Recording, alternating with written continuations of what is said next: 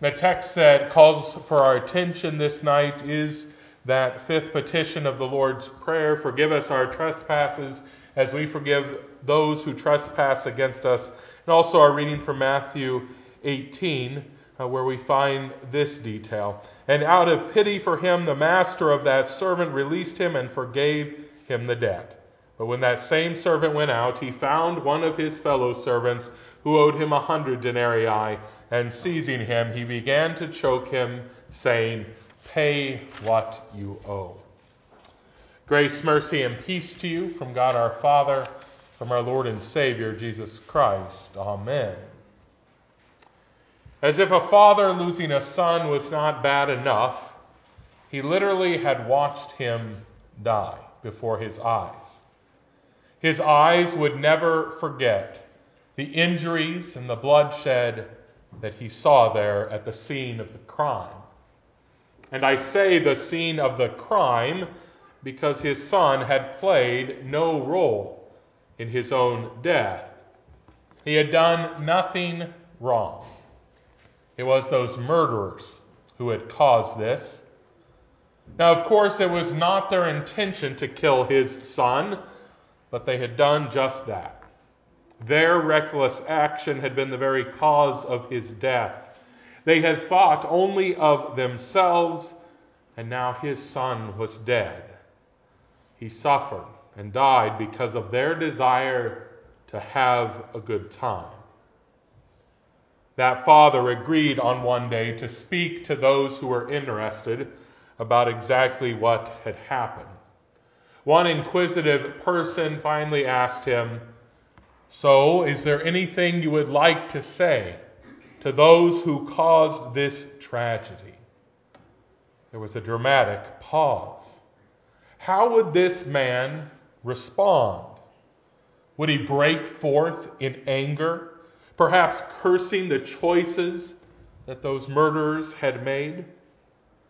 Would he break down?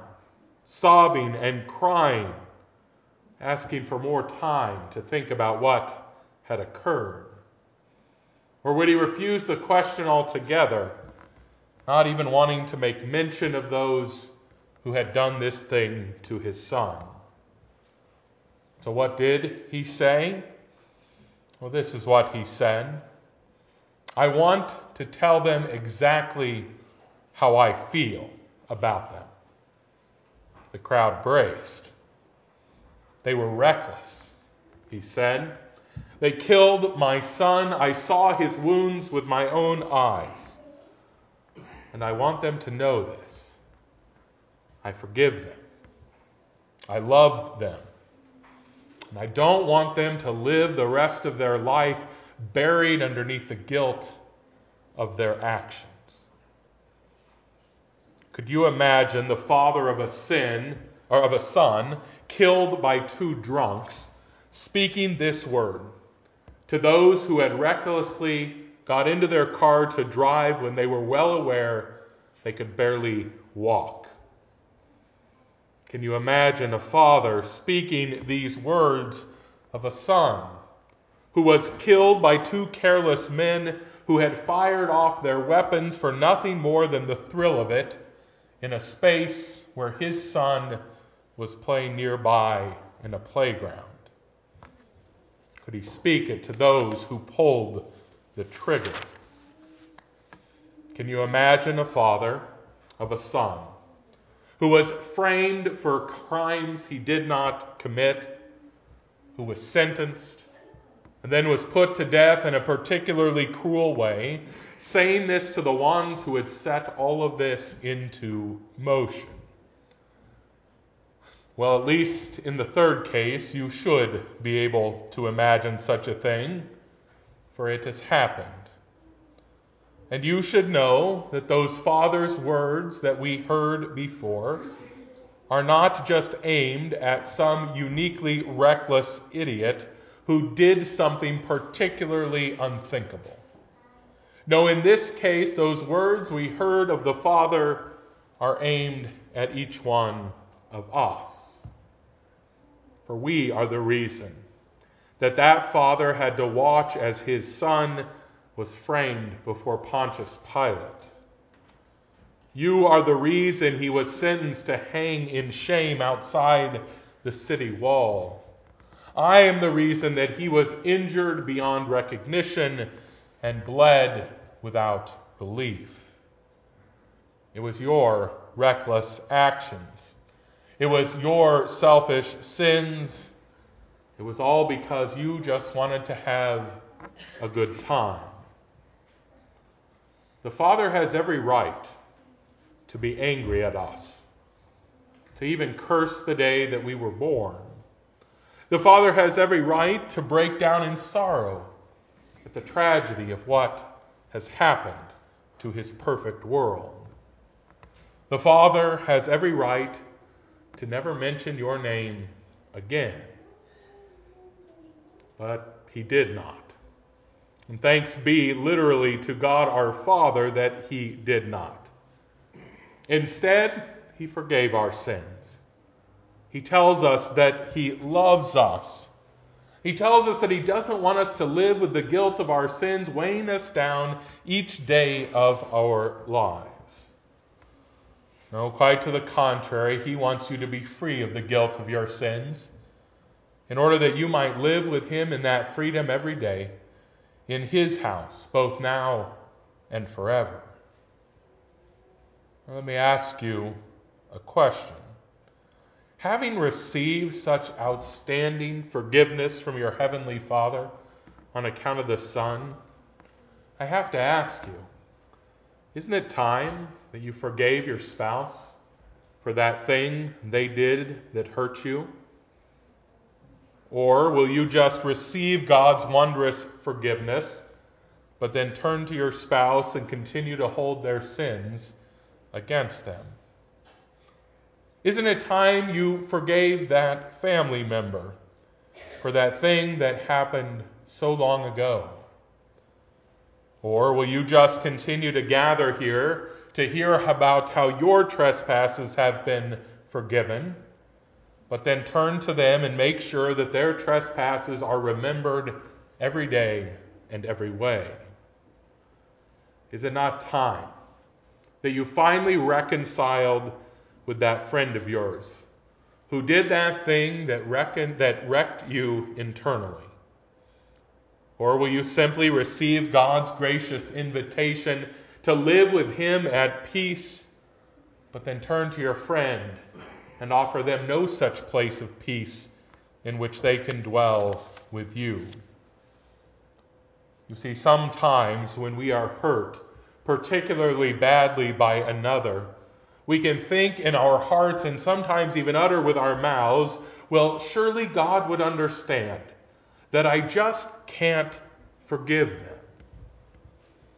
But that statement is quite wrong. You see, quite literally, God cannot understand that because he never does it. When sin is confessed, he forgives every time. And so he does not understand when his children do not forgive also. Oh, he understands the pain that can be caused by betrayal. He understands the torture of watching someone he loves being injured and suffering. He understands the shame that sins can cause. He gets that being sinned against hurts, but he always forgives. It is all he knows how to do when sin is confessed. And he expects that of us, his children. Oh, he understands that according to our sinful nature, we by nature do not offer forgiveness as freely as he does. But that is why he took action. That is why he drowned that old sinful nature within you in baptism. And daily, through confession and forgiveness, raises up in you a new man or a new woman that rejoices in the reconciliation that forgiveness can bring He calls us to walk in that newness of life that He has given us by sharing the forgiveness He gives with one another. That parable we read tonight is one that Jesus spoke And it is quite clear you have been forgiven a huge debt by your heavenly Father. You have been forgiven that tremendous debt which you built up by each sin you committed. You don't have to pay it back. God has relieved it. That debt is gone forever. And that's the best news that anyone can hear. But then, if you decide you will turn to those who have smaller debts they have accrued against you, and trust me, in the Bible, all those debts are considered smaller than killing the only begotten Son of God. If you turn to them and demand they pay back their debt through wallowing at your feet, through the shedding of tears to prove repentance, or through long periods of time, well, know this your Father does not understand. It's not what He did for you.